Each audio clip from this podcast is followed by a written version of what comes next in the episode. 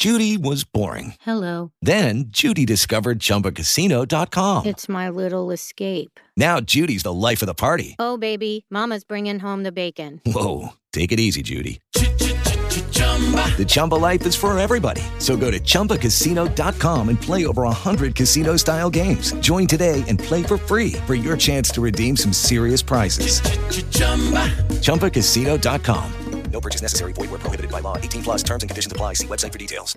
Lucky Land Casino asking people what's the weirdest place you've gotten lucky? Lucky? In line at the deli, I guess? Aha, in my dentist's office.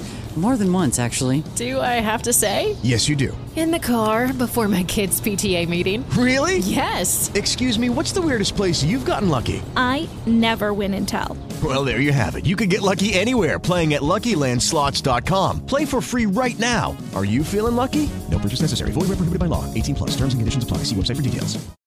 Greetings, Buzzkillers. This is Dave Nash, breaking protocol from Oakland, California. Totally stoked to hear my brother Phil busting myths and taking names today on Professor Buzzkill. Well, Buzzkillers, it's October, October, October, and there's a big election coming up in these United States. And of course, when anything is important in these United States, you ask me to bring on the master of disaster, as this election might be, uh, Dr. Phil Nash from Penn State, who's here to give us a show on what we call October surprises. Thanks for coming on the show, Professor. It's my pleasure. Yes, October surprises, plural. Plural, yes. And I say master of disaster because, you know, you're our expert on World War II. You're our expert on also a lot of things that go very wrong in history, including a lot of things that go right, like the, the shows you did on, on, on diplomatic history and female ambassadors. But I, you, we, you and I had talked about a show on, on October Surprise, but then you were you were explaining to me, you know, trying to get me up to date. And well, no, there are actually a lot of them, or maybe not a lot of them, but there are a few in the modern period. So it's really October surprises. Sure, and and I'm gonna just to sort of set the terms here. I'm gonna use October surprises in the broadest possible sense. Uh, Right, s- okay. So broad, so broad that some people might object. So, and by by this I mean um, interesting developments late in presidential campaigns. Yep. uh, last minute turnarounds for one campaign or another, or missteps. Um, in addition to sort of class, what I might call classic October surprises, you know, a late move by a campaign, maybe even one that's unethical or illegal, or in one case, as we'll see, possibly treasonous. um, Right, yeah. in, in, that are intended to win or close the, uh, close the gap or stop the opponent's momentum, etc. And so, in case I forget to mention this later on, I should also note that the impact of an October surprise in a particular case is often difficult, if not impossible, to determine. Right. Okay. So the the classic October surprise, you know, is the kind of has a campaign or candidate sort of rubbing their hands together in glee, saying, "Ha ha, we've got them now. We're going to do this, and it's going to either pull ourselves out of the fire or it's going to guarantee the the election for us." Right, or yes, sort of, sort of seal the deal. Right. In the broader sense, it's sort of, as you say, last minute turnarounds. Right, or or, or last last minute curveballs. Well, wh- why is it so topical now, though? Right. Yeah, that's a real good question. I'm not sure exactly. It is definitely a thing, has become a thing in recent campaigns, both Yeah, for, yeah. Uh, sorry, in recent decades, both for campaigns and for supporters on either side. Mm-hmm. Um, you know, in other words, you, one side might ask, so what, what can we do at the last minute to turn this around if we are losing? What can we do at this last minute to help seal the deal if we're ahead? And, and of course, the flip side of that is, and, and maybe even even more prominent or more strongly um, felt, is the worry, uh, the concern that the other side, you know, what what have they been holding back that they're going to unleash at the last minute? What do they have up their sleeve that they're going to jam us Oh, with? yeah, just yeah, just when we right, just as we're becoming comfortable and complacent, what are they going to do? And so there's so there's this. Um, it, it's both a constant hope and fear, but I would say especially the fear, and I think that's why, you know, and I, I don't know. Maybe it's partly because of the media, maybe it's partly because of the nature of of, of modern campaigns, Mhm. especially in, in an age of of social media. You know, something going viral. that you can't control, right? In other words, you try to micromanage your campaign and you can't, and so that makes you even more paranoid. I, I think those are some of the reasons, maybe, why it's been more of a concern in recent decades than, say, in an earlier period in political history. Do we have a handle on where the term where the term October surprise actually comes from? Yeah, I think we do. Uh, consensus seems to be that it comes from Ronald Reagan's uh, 1980 campaign manager, um, a guy by the name of William Mhm. William Casey, who would go on to be uh, Reagan's CIA director and sort of very deep in the Iran Contra scandal. But in 1980, keep in mind that 1980 Reagan's running against the incumbent Jimmy Carter. We're in the middle of this Right. long Iran hostage crisis, right? These uh, U.S. hostages had been taken by the revolutionary Iranian regime in Tehran in November 1979 and through 1980.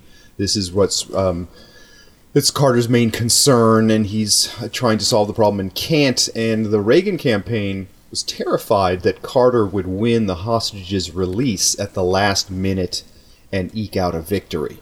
Right. Okay. Okay. So, and by the way, there were later, and I think especially in the early 90s, there were accusations that what had happened in 1980 was an October surprise by the Reagan people. In other words, that the Reagan administration had somehow secretly conspired with the Iranians to keep the hostages held as hostages until after Reagan's victory. Ah. That, that they actually, I think Congress did at least once. They investigated this and they didn't find any evidence for this. Um, and this is a Right. classic case where just because it works out for Reagan doesn't mean that Reagan, you know, and his people made it happen. Right. Right. Um, it seems more likely that the Iranians just really, really hated Jimmy Carter, and they wanted to stick it to him. And you see this in the timing of the release. Um, maybe some um, listeners will recall that Iran released the hostages. Uh, I believe it was maybe an hour or just very little time after Reagan was inaugurated on January twentieth, nineteen eighty-one. Well, and in fact, Jimmy Carter was sent. Jimmy Carter went to the to uh, go pick them up, if I remember correctly.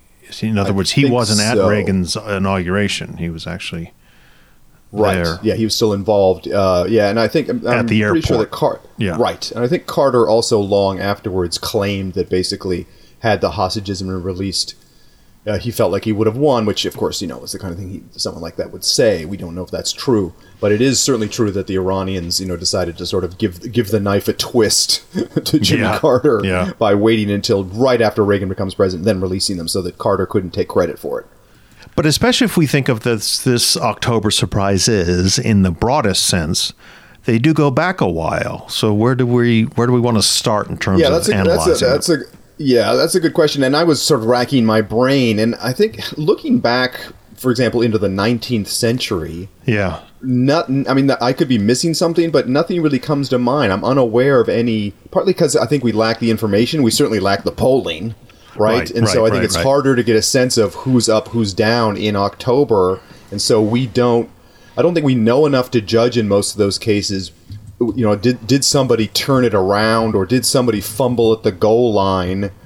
in the 19th century in an October of, in October of an election year. I, I just I mean may, maybe Buzzkillers can sort of um, can clarify for me what I'm missing here. But something that's always struck me and, and not just me is and not and this is in the broadest sense um, of, of October surprises and maybe not they're not I mean there's there's no surprise here but sort of uh, uh, the, uh, the subheading of October's and War and Peace. Right, I've always been struck by the fact that three times in the 20th century, which is a lot for one century, presidents have won re-election in part by promising peace, only then to take us to war within the next six months after Huh. being re-elected. Yeah, yeah, yeah.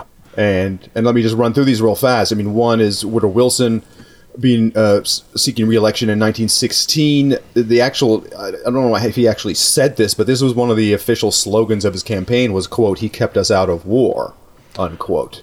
Yeah, you, in fact, you had this a- in, in the outline. Is October October 1916. He Right. kept us out of war. Yet April 1917. Yeah, and then he takes his number. Now, by the way, this is not. This is not. So I'm, I'm not. I'm making this claim that these are all sort of evil presidents who are sort of lying Oh, yeah, through their yeah. teeth. But it, it is sort of striking that you know you you sit, you you run on a peace platform. By the way, there were people like well Teddy Roosevelt at the time who were arguing we should enter the war, and Wilson saying no, even though we've been provoked, we need to stay out of the war. And then by April 1917, after he's reelected, he, he takes us into war.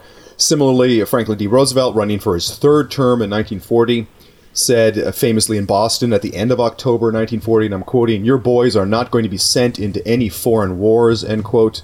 His opponent, the Republican Wendell Willkie, responded, and I'm also quoting, That hypocritical son of a bitch, this is going to beat me.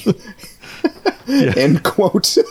and in a way, it did kind of because you know one of the one of the criti- I mean, so far as we can tell, one of the criticisms of FDR is that he was that he was lying about either his intentions or about or about the risks, and so partly to sort of put those aside, he makes this claim about you know your boys are not going to be sent. The full context is you know we're going to build up our defenses, but we're going to defend the United States. Your boys are not going to be sent overseas. Right, right, And, right, right, you know, right, I mean, uh, was he wasn't lying, right? He couldn't predict the future, but you know, he was. He was, he was he was he was putting an, an awfully uh, happy face on the risks that the United States faced circa 1940 41 and then also in Well, wait, what, before before we go to, to, to LBJ, was there any sense that Willkie had any kind of chance where people, because 1940 would have been the third election Right. for FDR, was it? Was Yeah. did people were saying, eh, was it a close race? In other words, No, I mean it, it was the closest of the three Roosevelt had been in up until that point. Uh, Yeah. 32 and 36 were blowouts compared to this, so Yeah. the the uh, the margin was certainly narrowed, but I don't think at any point FDR was really in any danger of losing that election. right? So yes, and thank you for that. I mean, it's always always a key to keep in mind here, right? I mean, just because Willkie says this is going to beat me, that doesn't mean that actually beat him, right? I mean, Mm-hmm. he had reason to be upset, and you know, part of the thing is 1940 did not become a referendum on intervention versus isolationism because Willkie himself was an, was an internationalist. You know, he, he he for example supported aid to Britain as well, and so that sort of took that issue off the table. Yeah. Okay. Fast forward to 1964 in October. Lyndon Johnson's not running for re-election, of course, because he was an accidental president. He's running for election in his own right. And, you know, Right. um, war clouds are gathering over Vietnam. And he said, and I'm quoting, Your boys are not going to be sent into any foreign wars, end quote. it's almost Yeah. verbatim, almost verbatim what FDR said. And, of course, in March 1965, he then formally Americanizes the war in Vietnam. So there is no surprise here, quote unquote. In fact, quite the contrary. You could argue this is sort of standard good politics. You do what's necessary to get reelected. Yeah, and and people know that in the world situation, these wars are going on. Correct. You know, Vietnam wasn't unknown to people in Right. 1964. Exactly. This is a couple months after the Tonkin Gulf Yeah. incident, for example. Um, you know, it's good politics, even if it's dishonest. I think it's particularly dishonest in LBJ's case. Right. But remember, you know, in a non-parliamentary system, particularly, presidents are freed up after re-election, especially yeah. once you know, um, especially these days with with the, with the term limit. Right, once you're re-elected, your sec- your next term is your last term. You are conceivably freed up, especially in the context of foreign relations, especially where we have, for example, this this tradition of congressional deference for for better and worse, and in my view, usually for worse, is congressional deference on issues of war and peace. Presidents are much freer to sort of do what they want, even take some risks that might get us into war. I mean, look at FDR, right? Once he's reelected, November 1940, then he's free to pursue lend lease uh, to, Yeah, to Great right. Britain, Yeah, right? yeah. And then that's what sort of helps get us much more involved in things in Europe and risks war with the Germans. Okay, so that's sort of October's and War and Peace. What about these other things, these last minute turnarounds, as you call them? Right, the last minute turnarounds. So uh, here, I think this this is the, the one that that that, that easily jump, jumps in, into one's head, and that is 1948, the classic, right? The De- Dewey defeats Truman, Yeah. um, and you know, uh, uh, here's the obligatory reference in this episode. We should do a whole show on this. Uh, 1980, uh, 1948. Um, Truman, once again, like LBJ, he's an accidental president. He's running on his own for the first time. He had been politically written off for dead.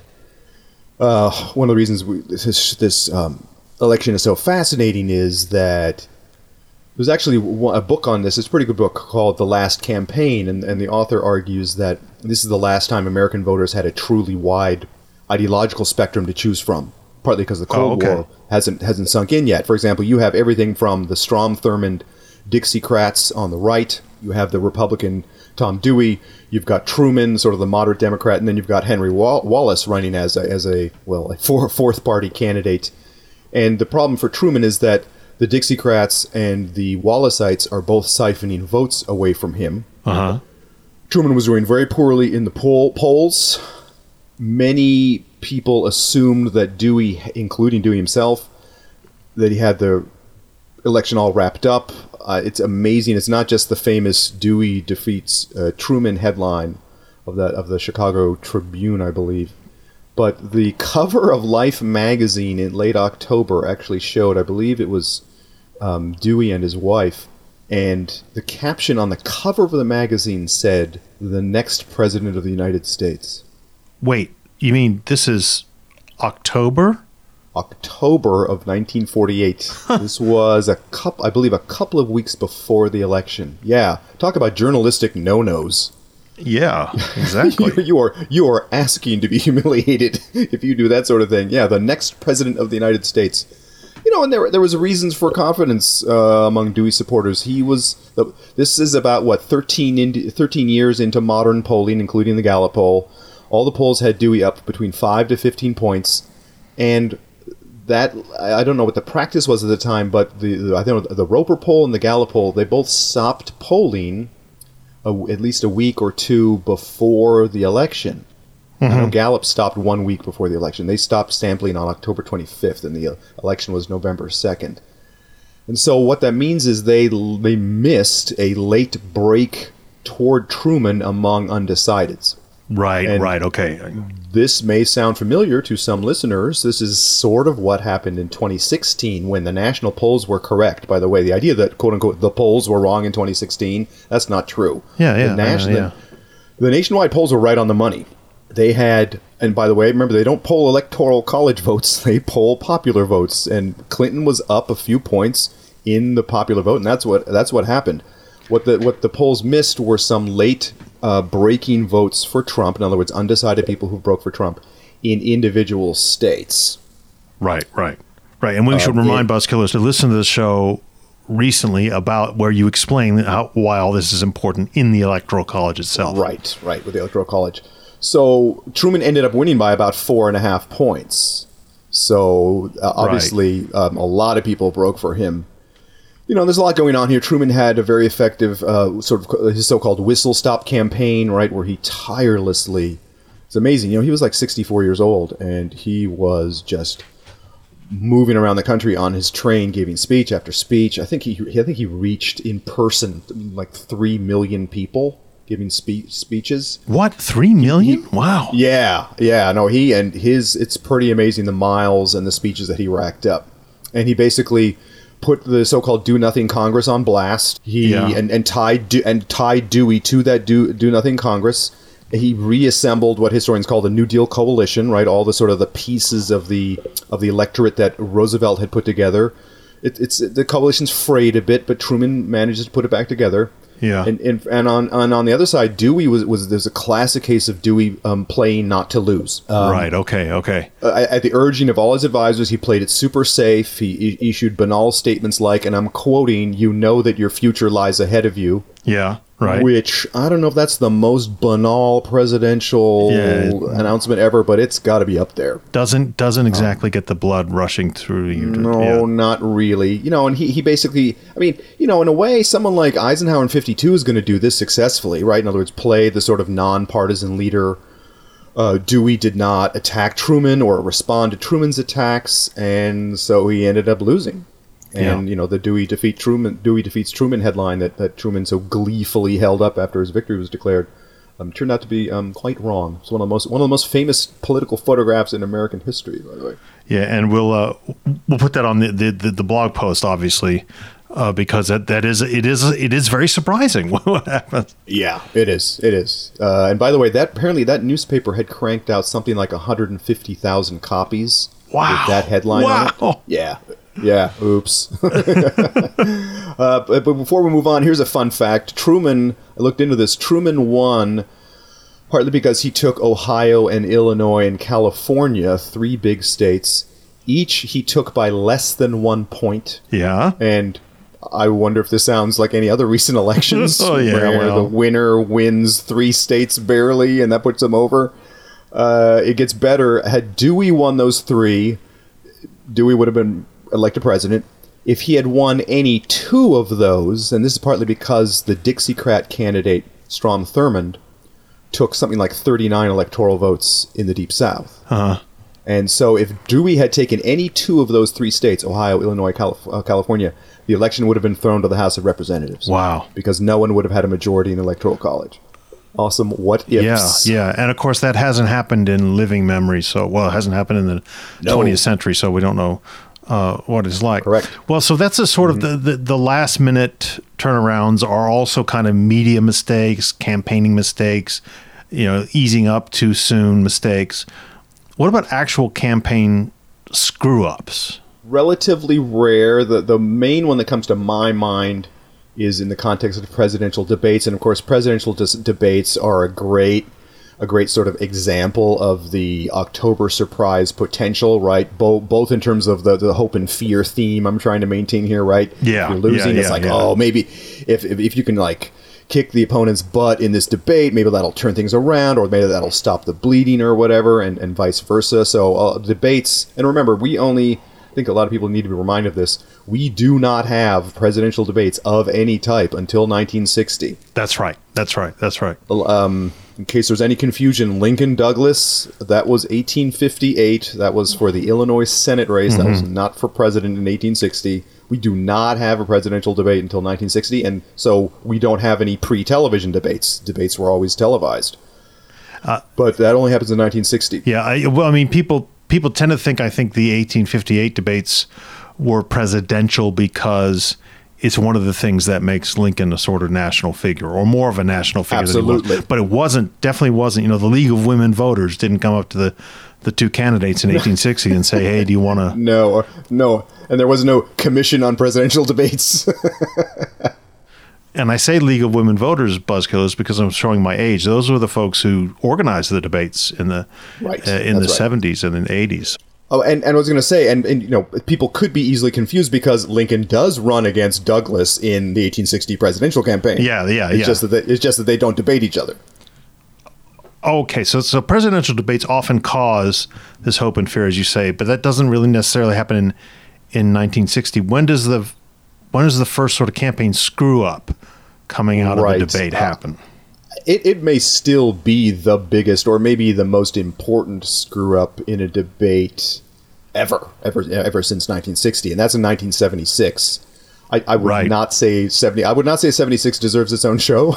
No, no. no, no disrespect, but this is sort of the the nightmare is is that you, a particular candidate will put his or her foot in their mouth and and maybe not immediately realize it, and that can cost the campaign. And what happens in this is actually, I believe, late September, technically, but this Mhm. is a debate between.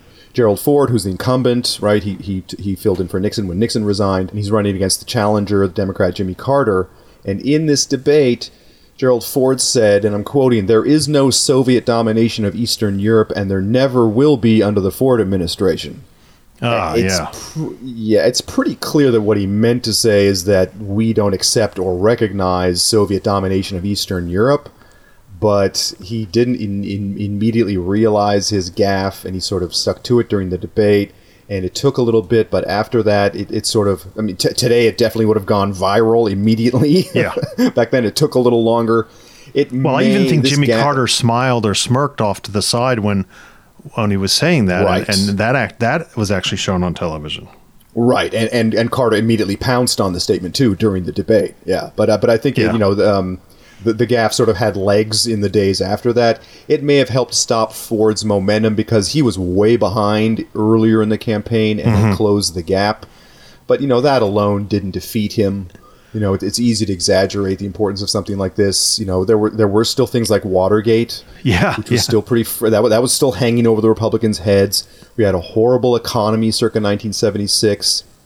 But I would also point out, is sort of um, a little bit off, topic, but note, I would say if you look at 76, despite what I just said, it's a sign of the conservative times. Even with Watergate and a bad economy, and a, a conservative Democrat, and that's what Jimmy Carter was. Yeah. Was Oh, yeah, yeah, yeah. A conservative Democrat. They used to say the most conservative Democrat since Grover Cleveland, and that's probably correct. A conservative Democrat barely beat a Republican with all that baggage. And uh, to me, that's that that reflects how you know between '68 and '88, Carter is the only Democrat to win the presidency. Yeah. So it's like it's like the, you know, it's like the, uh, you know, 1932 to, to 60. I mean, this is this is we're entering a period of Republican dominance, and and Carter is is the outlier. Okay, so we have last minute turnarounds, we have campaign screw ups, but you mentioned the biggie uh, a minute ago or a few minutes ago, which is treason. There was a treasonous October surprise. Or Obvious- po- yeah, I use the right. I use the T word. Yeah, and which would this is obviously much more serious than anything else we're talking about. Yeah, and and and by the way, this to my mind, if you were to ask me, okay, is is there a quote unquote October surprise in the classic sense that maybe had a serious impact? I would say this this is Exhibit A, and that this is 1968, mm-hmm. and. You know, this is going to sound like product placement, but we did an entire show on Yes, this. we did, we did, So I'm, I folks can, can look that up in the in the Buzzkill archive. We, we go we go pretty deep on October 1968. But just let me summarize it real fast here.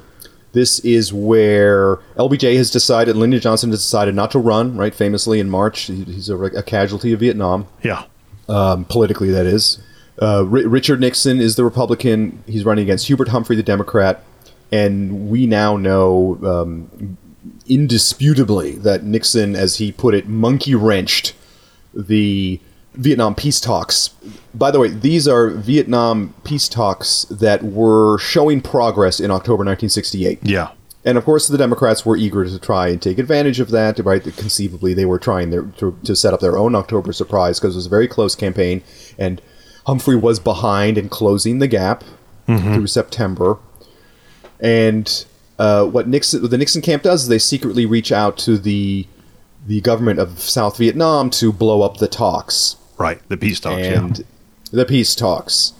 This is possibly decisive because had the Democrats been able to claim that either you know we've made serious progress or that you know pe- peace is at hand, keep that keep that phrase in mind for a moment uh, down the road. Yeah, yeah, Uh, but yeah. this is possibly this is possibly a decisive thing because if you look at how close the election was, it wasn't it was one of the closest elections in American history.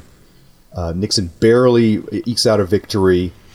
It, it's conceivable that a- an announcement about serious progress. By the way, it doesn't mean that a peace treaty would have been signed by date X, but it's possible that the uninterrupted progress toward peace would have pushed Humphrey over the top.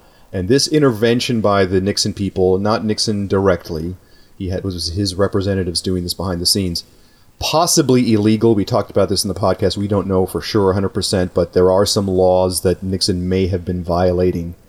Possibly treasonous. Uh, this conceivably lengthened the war, and if it did lengthen the war, that means that the Nixon campaign has the blood of additional Americans and Vietnamese on their hands, which is about as serious as October surprises get. Leave aside the po- possible political impact. This is about as serious as October surprises get uh, in the um, in the realm of, of, of, bad ethics. Yeah. And and like and like I said, we and we, we this is not speculation. There was a while we we we, we sort of thought this might have happened. We now know we have all the documents that, that to demonstrate this. And I would say if you're looking to go like what's what's an October surprise, that is an October surprise, right? That is a that is a secret last minute move by a campaign to disrupt the opponent in a possibly decisive way. And and as you say, it's as you said in the show we originally did on that. It's certainly unethical, and maybe worse than Watergate. I mean, after all, people Yeah. died in that in Yeah. that period. Ex- exactly right. Yeah. Well, we, we could probably have a, a good discussion about how this compares to Watergate. You can make a really good case that this is worse. And yet, I still, I mean, I don't think this has sunk in yet. This is not. no, no. And probably never would, never will. But th- this has not captured folks' uh, imagination the way Watergate has. Right, right, right, right, right. we're talking about quite a few elections, but how common really are real October surprises that actually make a difference? Uh, once again, I was racking my brain. Yeah. True October surprises that make a difference. I don't think there are actually that many. Right. I think uh, uh, to maintain my thread, I think that the hope and fear are disproportionate, or or don't have.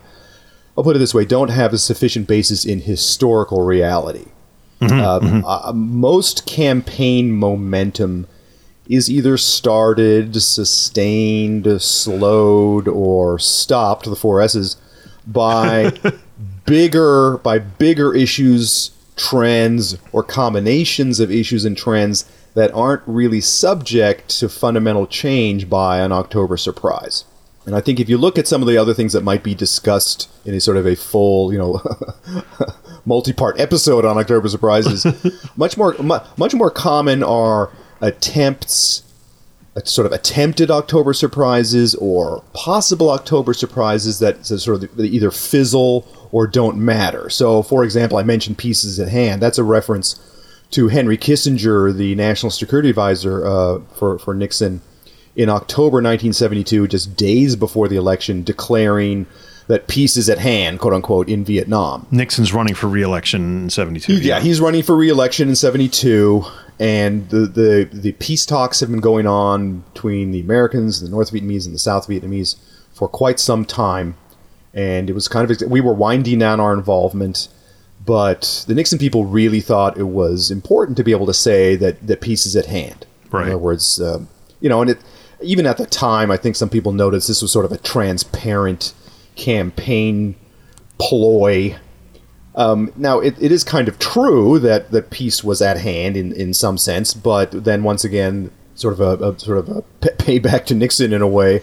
The South South Vietnamese blew up this peace at that moment again, and they were able to do this short term partly because, ironically, they had leverage over the Nixon campaign because of 1968. Oh In yes, of words- course. If they have that in the bag, it Right. was- it- you know that's the the hand they they're holding there, and they can use it against him. Exactly. One of the problems with the 68 October surprise is that you've given an enormous lever to the other parties in your skullduggery, and that is Saigon. Uh, and so now, now later on, when we, when we get the 1970, the January 73 Paris Accords that end the war for the United States, and you know uh, that required the South Vietnamese to get on board, and Nixon did sort of play hardball to get that, but that was after the election. In the short term, Nixon didn't feel comfortable doing that. But my point here is that whatever Kissinger said didn't matter. Nixon was going to crush George McGovern in 1972, one way or another. That was true in the spring and summer as well. It's one of the, Yeah, it's one of the ironies. yeah. Watergate. Watergate itself was unnecessary. McGovern Yeah. was already sort of self-destructing, but you know one of the one of the uh, ironies of, of Watergate is that Nixon by this point can't help himself. That he's he's so so obsessed with playing dirty that that he does it even when he doesn't need to. It's almost as if he's he he wants to be self-destructive, but I don't want to get too psychobabbly about. Um, yeah, but and- ma- and many, many, many observers have made that argument, right? That it was almost sort of compulsive. But uh, obviously, in a close race, an October surprise can play a role, even if they seldom determine the outcome on their own. In other words, you shouldn't view an October surprise as either all, all, everything, all or nothing, right? In other words, it's either it's decisive or it's completely irrelevant. October surprises can play a role, and we have to sort of be agnostic in some cases because we always, not very rarely, can we determine 100%, you know, this outcome was a result of A, B, and C. Yeah. So, I mean, for example, in very recent history, maybe even not even history, look at 2016, where October surprises can come in bunches. oh yeah. Well, I'm sorry, You know, I'm laughing, but it's not funny. Yeah. Right. Yeah. It's it's it's, it's kind of sad in some ways, but you know, in a very brief period of time, we had the infamous Access Hollywood tape, in which uh, I'm you, you tell me I can't think of an analog where a presidential Oh, candidate no. brags about having b- committed sexual assault. Right. I'm pretty pretty sure that's never happened. Immediately, I think within an hour, mitigated by the result of, of Russian interference in the election, which is to say, simultaneous release of some of the WikiLeaks documents to sort of soften the blow of the Access Hollywood tape. You know, the, the holding back of some of those um, John Podesta emails, that is the the Russians and or some Republicans holding a, uh, sort of a mini October surprise in reserve in case of emergency. Yeah. Right. Yeah. They they, with, they held back on some information just in case something like Access Hollywood happened, which you know credit for them for being foresightful and sort of clever in that sense. And then followed by James Comey, perhaps the most important of all, announcing the reopening of the investigation of Hillary Clinton's emails, which had been settled, and then Comey informs Congress, "Oh, I'm, I'm looking at these other emails," and that made a big splash in the media. And we don't know for sure, once again, but this may have helped lead late deciders, in other words, people, Right. the undecided voters, to break for Trump, which they clearly did, and that's one of the reasons why some of the state polls missed Trump's victory in places like Pennsylvania and Wisconsin and Michigan. Is that apparently some of these undecideds, a fair number of them broke for him at the last minute, and so then maybe some of this October surprisey stuff may have influenced them. We we don't know for sure, for sure. But were these things determining all on their own? Yeah. I doubt it. Right? There's so much other fundamental stuff going on in the election that it, it, it's really tough to say that these that these were decisive. Yeah, because you had a lot of Democrats who stayed home because they thought it was going to be a cakewalk. You had a lot of Correct. third party voters that might have voted Democrat. So, uh, you know, uh, Right, and remember the Democrats are also doing what is very rare, which is trying to string together three presidential victories in a row. yeah, that almost Right. never happens. You know, That almost never happens, right? I mean, at a very basic level, after eight years of one party controlling the White House, it's really tough to tack on another four years. Yeah. it really is. It's really hard. Yeah. You know, and, and sometimes October surprises are things that just happen. Mhm. You know, rather than something that is deliberately sprung by one side or another. You know, and obviously the Access Hollywood tape is, is something that happened to the Trump campaign, no question. But I'm thinking here about something like 2008, right? where of course technic- technically this is September. So once again, I'm using I'm using the lar the, the, the long October definition. September 2008, you mean? with This thing yes, happens, I'm yeah. sorry. So, yes, September 2008 when we have just to review, right, the collapse of Lehman Brothers and, and the collapse of the broader economy, and then the onset of the Great Recession. All, of a sudden, the economy became, you know, it's usually the most important subject. Here, it really, really became the most important subject. And I, I remember it, it was clear at the time that this helped Obama. And you know, I remember his opponent John McCain essentially admitting that that you know the economy is not my strong suit. Yeah. And you know, that would suggest that this was, you know, an important boost to the Obama campaign. But once again, I mean, was he going to win anyway? I mean, Obama was a great candidate. Once again, Bush fatigue was strong, right? This was after eight years of the George W. Bush administration. Mhm. Once again, McCain is trying to be the third Republican presidency in a row. That's really hard to do. And you know, also not to pile on, but Obama didn't pick Sarah Palin as as his running mate. Well, well, yeah, there's that. Yeah. Yeah, he didn't pick someone who could be so easily. Yeah, well, we all know the Sarah Right. Palin debacle. So, Right, but also, and once again, even in fairness, even that I don't think was decisive. It didn't. It didn't No. help the the McCain campaign, but it was one of many things that that, that went against him. well, so I, I and I always ask this, and we always talk about how how we should end these things, wrap these things up. What is your buzzkill bottom line on October surprises? my my buzzkill bottom line registered trademark. yeah, uh, based on my incredibly unscientific analysis, uh, oh, October surprises that make a difference or make a difference in a way that is obvious. I'm going to say those are pretty rare. yeah, October surprises are maybe this is a bad analogy, but maybe Oct- October surprises are the black hole, and then you look how things behave around them to to sort of um, determine their presence. I don't know. I don't want to carry that too far, but uh, in other words, uh, I, I think that October surprises are more about the hopes and fears and even paranoia that surround them than they are about the October surprises themselves. yeah. Okay, all right, right. That that, that actually And- that seems to be the most significant thing about this. Yeah, Right, um, because I, I think that's more important. I mean, more important than the impact of October Surprise X is how campaigns shape their behavior and worry and devote attention to possible October surprises. So, Right. for example, what what secret is my opponent sitting on that she's going to release October fifteenth? Right, that's something that keeps campaigns up at night yeah, yeah, yeah. yeah. or or, or or should we, if we have something on our opponent, should we hold some of it back? Or, or we're with which timing should we release it in an effort to stick it to the opponent at the key moment, right? Um, the, the, it's the hopes and fears of the, uh, you know about those things that are that are more likely to affect an outcome than than maybe the actual October surprise itself.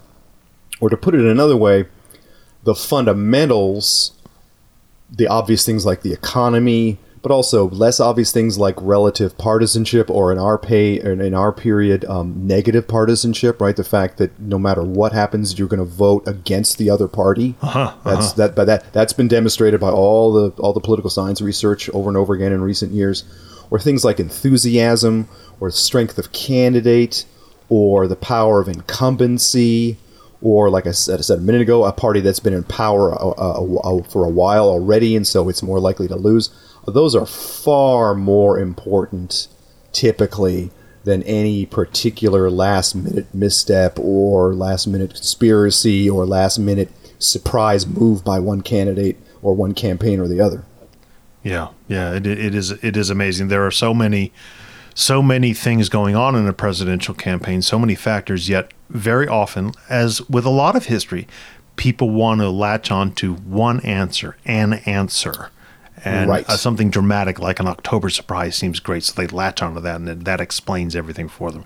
When in reality, as we always say, things are so much more complicated.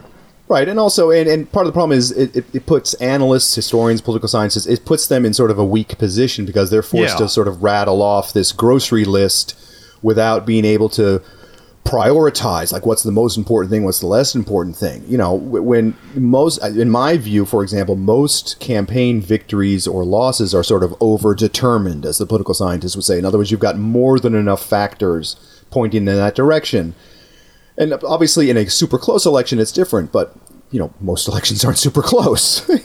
Close elections are, are relatively rare. At least, I mean, looking at something like 1968 or 1960, I mean, those are relatively rare. Um, and so, if if most elections aren't that close, then that would be an argument for the the idea that October surprises, in the larger scheme of things, just just aren't and cannot be that important. That that it's a list of fundamentals that are going to lock in one result or another, and the October surprises aren't going to matter.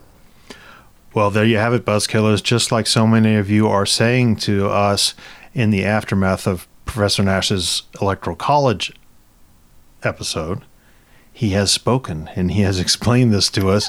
And in the Buzzkill, certainly in the Buzzkill universe, this is as close as it gets to scientific confirmation. So, again, it just remains for me to say thank you very much for Professor Nash for coming on the show. You are very welcome. In the future, can I just end every episode by saying I have spoken? Can Yes, I do that? Let's do that. Yeah, yeah. That'll be the Nash, the, the, the final credits of the Nash episodes. Another one of his or, or, oracular shows. Yeah, that's right. I, I always appreciate being on. Thanks for having me. And Buzzkillers out there, we will talk to all of you next week.